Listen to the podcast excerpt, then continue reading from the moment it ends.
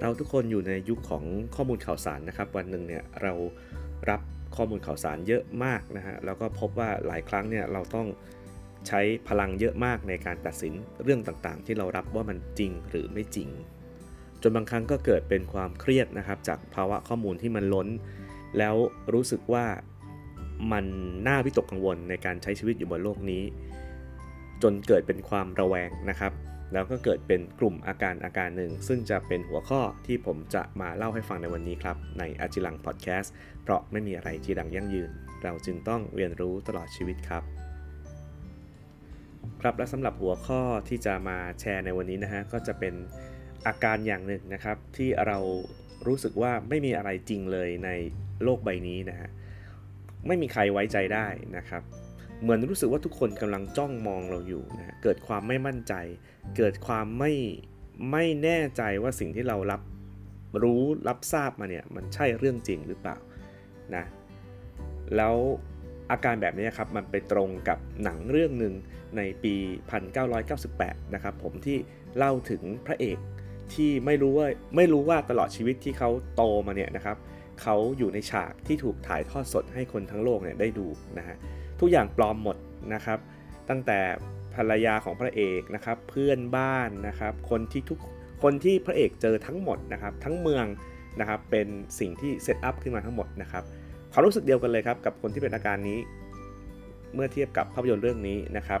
ภาพยนตร์เรื่องนี้ชื่อว่า The True Man Show นะครับและอาการนี้ก็ตั้งชื่อตามภาพยนตร์เรื่องนี้ครับว่า True Man Syndrome นั่นเองนะฮะ ซึ่ง True Man Syndrome เนี่ยนะครับผมก็ตั้งชื่อโดยจิตแพทย์ชาวนิวยอร์กนะครับที่ชื่อว่าดรโจเอลโกแล้วก็น้องชายดรเอียนโกนะครับทั้งสองท่านเนี่ยสังเกตเรื่องของกลุ่มอาการนี้จากคนไข้ที่มันมีเยอะขึ้นเรื่อยๆนะครับแล้วเหมือนกับเขาพยายามจะอธิบายครับว่าอาการนี้มันลักษณะเป็นยังไง ก็เลยใช้ภาพยนตร์เรื่อง True Man Show เนี่ยเป็นการอธิบายว่ามันเหมือนกันเป๊ะเลยกับที่พระเอกกำลังรู้สึกอยู่ในภาพยนตร์ครับ ทีนี้ที่มาของอาการนะครับ ผมแบ่งเป็นปัจจัยจากภายในแล้วก็ภายนอกละกัน ภายในเนี่ยจริง ๆ แล้วมันเป็นเรื่องของภาวะทางจิตนะครับ ซึ่งผมอาจจะไม่ได้เน้นมากนะในepisode นี้นะครับว่า จริงๆ แล้วเนี่ยตัว Truman Syndrome เนี่ยมันก็เป็นผลที่มาจากอารมณ์แปรปรวนนะครับ ซึ่งเป็นอาการป่วยทางจิตนะครับ ไม่ว่าจะเป็นเรื่องของไบโพลาร์นะครับ เรื่องของโรคจิตเภทนะครับ หรือว่าการใช้ยาใช้สารบางอย่างในทางที่ผิดนะครับ หรือว่าภาวะเสื่อมของร่างกายเช่นสมองเสื่อมนะครับ เหล่านี้เนี่ยก็อาจจะเกิดปฏิกิริยานะครับกับความคิดการตอบสนอง นะครับจนออกมาเป็นภาวะที่เรียกว่า True Man Syndrome ได้ แต่ว่า in detail เนี่ยผมไม่ใช่จิตแพทย์นะครับ ผมคงไม่สามารถที่จะเจาะในเรื่องนี้ได้ แต่วันนี้ที่จะมาแชร์นะครับว่าจริง ๆ แล้วเนี่ยโอกาสที่พวกเราจะมีความรู้สึกแบบนั้นเนี่ยในปัจจุบันมันมีมากขึ้นกว่าแต่ก่อนเนาะซึ่งก็เนื่องมาจากปัจจัยภายนอกนะครับ วันนี้ก็เลยจะมาลองโฟกัสดูว่าไอ้ปัจจัยภายนอกที่ทำให้เรารู้สึกว่าโลกคือฉากฉากหนึ่งในละครหรือในภาพยนตร์เนี่ยนะครับ มันจะเกิดขึ้นได้ยังไง แล้วก็ส่งผลมาจากอะไรนะครับ เราเริ่มจากลองคิดง่าย ๆนะครับ กับการสำรวจตัวเองในปัจจุบันนะครับว่าเรารู้สึกยังไงเกี่ยวกับการใช้คอมพิวเตอร์นะผมว่าหลายคนเนี่ยน่าจะทราบว่าการใช้คอมพิวเตอร์เนี่ยนะครับมันจะมีการเก็บ log หรือเก็บข้อมูลการใช้งานของเราอยู่นะเขาเรียกว่า digital footprint นะครับซึ่งสิ่งนี้เนี่ยมันเป็นสิ่งที่มันสามารถติดตามหรือ track หรือสังเกตได้นะครับว่าเราเนี่ยไปไหนทำอะไรใช้ชีวิตอย่างไรบนโลกอินเทอร์เน็ตนะฮะซึ่งเชื่อไหมครับว่าหลายคนก็มีความวิตกกังวลในเรื่องนี้นะครับ แล้วก็ยิ่งโลกออนไลน์มันมีอิทธิพลมากขึ้น หรือมันกินเวลาชีวิตมากขึ้นเนี่ยเราก็รู้สึกว่ามันมีโอกาสที่จะถูกจับจ้องมองจากคนอื่นได้มากขึ้น จากช่องทางออนไลน์นี่เองนะฮะหรือบางครั้งคนก็จะกังวลเรื่องของการถูกแฮ็กข้อมูล ถูกเข้ามาสอดส่องข้อมูลนะครับในทางที่มันไม่ถูกไม่ต้องอะไรเงี้ยเรื่องของแฮกเกอร์เรื่องของสแปมเรื่องของอะไรต่างๆ เหล่านี้เป็นความกังวลนะครับที่จะทำให้คนในปัจจุบันเนี่ยนะฮะโดยเฉพาะคนที่ใช้อินเทอร์เน็ตเยอะๆเนี่ยมีความกังวลนะฮะซึ่งความกังวลเนี่ยถ้ามันเกิดขึ้นมากๆ แล้วก็ร่วมกับความบกพร่องบางอย่างภายในร่างกายเนี่ยมันก็อาจจะทำให้เกิดอาการวิตกกังวลนะฮะไออาการ Truman Syndrome เนี่ยก็อาจจะ เกิดขึ้นนะครับ แล้วก็มีความชัดเจนสังเกตได้กว่าคนสมัยก่อนนะผมเทียบกับคนสมัยก่อนก็ได้ที่มันไม่มีอินเทอร์เน็ตนะครับเขาเองก็ใช้ชีวิตอยู่ในละแวกบ้านหรือในสังคมที่เขารู้จักนะซึ่งมันไม่ได้มีความกังวลเรื่องของการถูกติดตาม หรือว่าการมานั่งดู history ของเราว่าเราไปไหนอะไรยังไงนะครับซึ่งแตกต่างจากปัจจุบันนะต้องถามตัวเองแหละว่าพวกเราพอฟังแบบนี้แล้วเรารู้สึกกังวลไหมที่เราจะใช้อินเทอร์เน็ตนะครับผม ซึ่งผมเชื่อนะว่าหลายคนเนี่ยก็เขาเรียกว่าอะไรเวลาจะเปิดบางเว็บอะเราก็จะเข้าไปในเขาเรียกอะไรนะ ในเบราว์เซอร์ที่มันไม่ระบุตัวตนนะครับ ที่เขาเรียก incognito browser อะไรประมาณนี้นะครับ เชื่อว่าคุณสุภาพบุรุษหลายคนน่าจะรู้จักดีนะครับ การเข้าในช่องทางที่ไม่ระบุตัวตนอะไรแบบนี้เป็นต้น อันนี้ก็เรื่องหนึ่งนะ เป็นอโอกาสที่มันจะทำให้เกิดอาการ Truman Syndrome นะครับ ทีนี้มันก็ยังมีอีกอรูปแบบหนึ่งนะครับที่อยากจะชวนคุยก็คือ เรื่องของการรู้สึกอยากมีตัวตนนะปกตินะครับคนเนี่ยครับมันจะมีความอยากให้คนอื่นเห็นตัวตนนะครับ อยากมีพื้นที่ในสังคมพื้นที่ในชุมชนนะครับ ในสมัยก่อนเนี่ยการที่เราจะเป็นคนรู้จักเนี่ยมันไม่ได้ยากเนาะ เพราะว่าคนมันไม่ได้เยอะ แล้วก็ในละแวกหมู่บ้านหรือในละแวกชุมชนสังคมที่เราอยู่เนี่ยมันก็มีกิจกรรมที่มันออกมาเจอหน้าเจอตากันนะครับ เพราะงั้นเราจะรู้จักคุ้นเคยกับคนรอบๆ หรือในพื้นที่ของเราเนี่ยได้มากกว่าในปัจจุบันนะครับ ในปัจจุบันเนี่ยโดยเฉพาะในเมืองใหญ่เนี่ยคนแทบไม่ออกจากห้องหรือที่พักเลยนะลองนึกถึงคนที่อยู่ในเมืองใหญ่ๆ อย่างกรุงเทพอย่างไรนะครับ พอมีเรื่องของฝุ่นมีเรื่องของรถติดมีเรื่องของอะไรต่างๆเนี่ย คนก็เลือกใช้ชีวิตอยู่ในห้องนะครับกับอินเทอร์เน็ตกับโลกออนไลน์นะฮะดังนั้นเนี่ยความรู้สึกอยากมีตัวตนนะครับมันมันถูกปิดกั้นนะครับ ความอึดอัดจากการที่ไม่มีใครรู้จักไม่มีใครเห็นนะครับตัวของเราเนี่ยมันก็ถูกถ่ายทอดลงมาผ่านการใช้โซเชียลมีเดียการใช้โซเชียลมีเดียเนี่ยหลายคนนะครับใช้เพื่อให้คนอื่นเนี่ย จดจำเราได้นะหมายความว่ายังไง เช่น การที่เราโพสต์รูปสักรูปหนึ่งหรือตั้ง status เนี่ยนะครับความคาดหวังของเราอย่างหนึ่งก็คืออยากให้คนเห็นนะ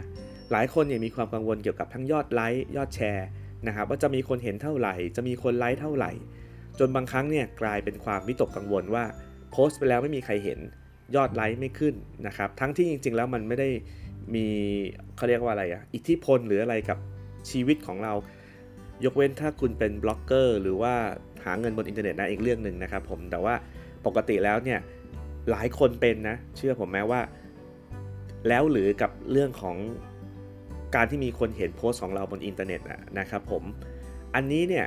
ถ้าเกิดว่าอยู่ไปเรื่อยๆ นานๆเข้านะครับ มันจะมีอาการที่เราใช้คำว่า Truman Syndrome อยู่นี่แหละนะครับ ก็คือเรามองโลกโลกนี้เป็นเวทีเวทีหนึ่งนะครับ และเราคือผู้เล่น นะส่วนคนอื่นเป็นคนดูนะครับ เพราะงั้นเราจะรู้สึกว่าเราต้องการคนดูครับ เราอยากให้คนเห็นตัวเรานะครับ จริง ๆ มันมีอีกคำหนึ่งนะที่จะอธิบายตัวตนการมีอยู่ของเราเขาเรียก existentialism นะครับเป็นอาการอยากอยากที่จะมีตัวตนนะครับ แต่อันนั้นอีกเรื่องหนึ่งนะทีนี้พอเรามีตัวตนแล้วเนี่ยเราก็รู้สึกถึงการยอมรับจากคนอื่นนะครับ มีคนมาคอมเมนต์ มีคนมากดไลค์นะฮะ มันก็จะเป็นความฟินของเรา แต่ถ้าเมื่อไหร่มันไม่มี นะครับ เราก็รู้สึกวิตกกังวลนะ อันเนี้ยก็เป็นคำอธิบายภาวะที่เรียกว่า True Man Syndrome อย่างหนึ่งเหมือนกันนะครับ ลองเช็คตัวเองว่าเป็นหรือเปล่านะครับ นอกไปจากนี้นะฮะมันไม่ใช่แค่โพสต์อย่างเดียวเนาะ บางครั้งเนี่ยมันก็มีความกังวลถึงการเสียงสะท้อนของผู้ชมด้วยนะ มีความตั้งใจในการที่จะโพสต์คือบางคนเนี่ยสมมติ TikTok อย่างเงี้ยจะถ่าย TikTok ทีต้องแต่งหน้าแต่งตานะครับ ต้องแบบ เสื้อผ้าหน้าผมพร้อมต้องเป๊ะต้องแรงต่างนะครับ มันคือมันเหมือนการแสดงเลยอะมันเหมือนการโชว์เลยนะครับ เพราะฉะนั้นเนี่ยเรามองโลกทั้งใบเป็นเวที และเราคือผู้เล่นที่เหลือคือผู้ชมนะครับ นี่คือสภาวะที่เรียกว่า True Man Syndrome นะครับ กังวลที่เราจะเขาเรียกว่าเห็นหน้าสดๆ เราออกไป กังวลที่จะเห็นตัวตนแท้จริงของเรา บางครั้งเราก็มีการประดิษฐ์ประดอยตัวเอง เพื่อสร้างฐานะสร้างสภาพบางอย่างให้คนอื่นได้สัมผัส ส่วนหนึ่งก็ เพื่อการถูกยอมรับในสังคมนั่นแหละนะครับ อันนี้ก็คือภาวะ True Man Syndrome นะครับ ถามว่าใช้มันเป็นอาการป่วยหรือเปล่า ถ้าความเห็นผมนะ ผมไม่ใช่จิตแพทย์นะผมคิดว่ามันก็ไม่เชิงหรอกนะครับ มันเป็นสภาวะหนึ่งบนในในในหัวเราเป็นความคิดอย่างหนึ่งของเรานะ เป็น mindset ละกันนะครับ ซึ่งถ้ามันจะเป็นอาการป่วยเนี่ย ผมคิดว่ามันน่าจะส่งผลไปต่อความวิตกกังวล แล้วมันทำให้เรากินไม่ได้นอนไม่หลับนะครับหรือว่ามีภาวะอารมณ์ที่มันแปรปรวนอะไรอย่างเงี้ยเมื่อถึงตรงนั้นเนี่ยผมคิดว่ามันน่าจะอยู่อยู่ในหมวดของอาการป่วยได้แล้วนะครับ แต่ผมคิดว่ามันเป็นเรื่องปกติโดยธรรมชาติของมนุษย์เนาะ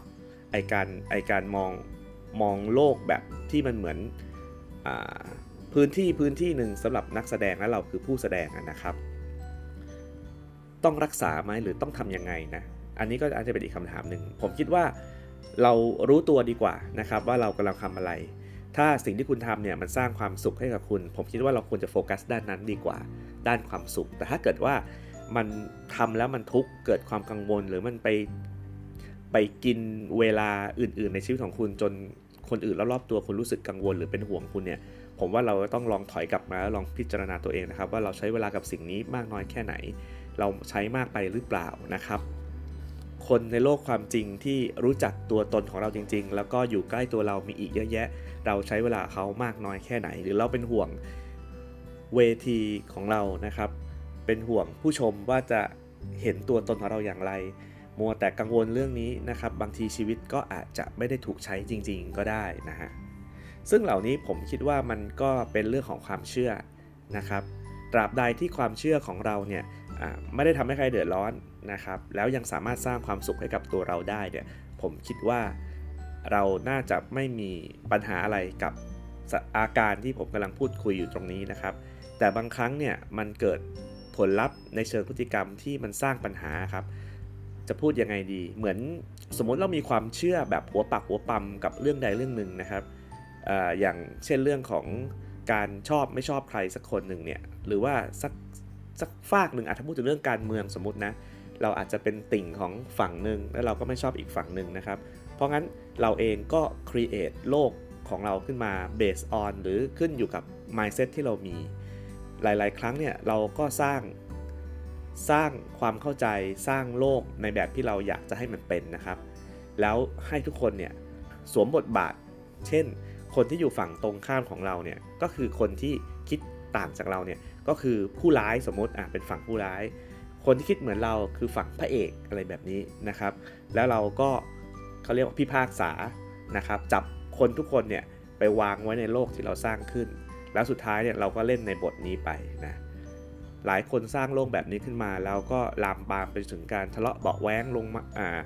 ลงไม้ลงมือกันนะครับ เพราะว่าเห็นต่างกัน อันเนี้ยมันก็เกิดจาก illusion เหมือนกัน จากการที่เรามโนสร้างขึ้นมาเหมือนกันนะครับ ถามว่า เหมือน True Man Syndrome ไหมผมว่าก็นิดๆนะฮะผมคิดว่าในทางพุทธศาสนาเนี่ยมันมีคำว่าสตินะครับแล้วคำว่าสติเนี่ยมันใช้ได้กับทุก ๆ เรื่องเลยทีเดียว ถ้าเรามีสติเราจะเข้าใจ เราจะมีเวลาพอที่จะสงบแล้วก็เรียนรู้นะครับความแตกต่างที่เกิดขึ้น โดยเฉพาะความแตกต่างทางความคิดนะฮะเราอาจจะหยุดสร้างโลกที่มันยากๆทั้งกับตัวเราแล้วก็คนอื่น แล้วก็หันมาสร้างโลกร่วมกันกับคนอื่นได้นะครับ ความจริงอยู่ตรงหน้าครับ อยู่ที่เราตัดสิน ดังนั้นเนี่ยอย่าไปกังวลเรื่องของการที่คนอื่นจะมองเรายังไงนะครับ หรือว่าไปแล้วหรือกับความคิดเห็นต่างจากคนอื่นจนเป็นความทุกข์ของเรา เราปล่อยให้ตัวเองเนี่ยเรียนรู้เข้าใจสิ่งที่เกิดขึ้นรอบๆตัว เราก็พร้อมที่จะปรับตัวไปพร้อมกับสิ่งเหล่านั้น บนพื้นฐานของความจริงน่าจะดีกว่านะครับสำหรับคนที่ยังยังกลับมาได้เนาะแต่ถ้าเกิดว่าใครมีอาการแล้วก็ มันไปถึงโรคซึมเศร้า หรือว่าเรื่องของไบโพล่าแล้วเนี่ยอาจจะต้องหาคุณหมอนะครับ ก็แนะนำเลยเหมือนกัน ประมาณนี้ครับชวนคิดชวนคุยเรื่องของ Truman Syndrome นะครับ แล้วก็ลามไปเรื่องของการเมืองได้ไงก็ไม่รู้นะครับ ก็ฝากไว้นะครับช่วยกันดูแลคนรอบๆตัว เราจะได้มีสังคมที่ดีและมีความสุขร่วมกันครับ และนี่ก็คืออจิรังพอดแคสต์ใน episode นี้ขอบคุณที่ติดตามนะครับ และพบกันใหม่ในครั้งหน้า เพราะไม่มีอะไรจีรังยั่งยืน เราจึงต้องเรียนรู้ตลอดชีวิตครับ สวัสดีครับ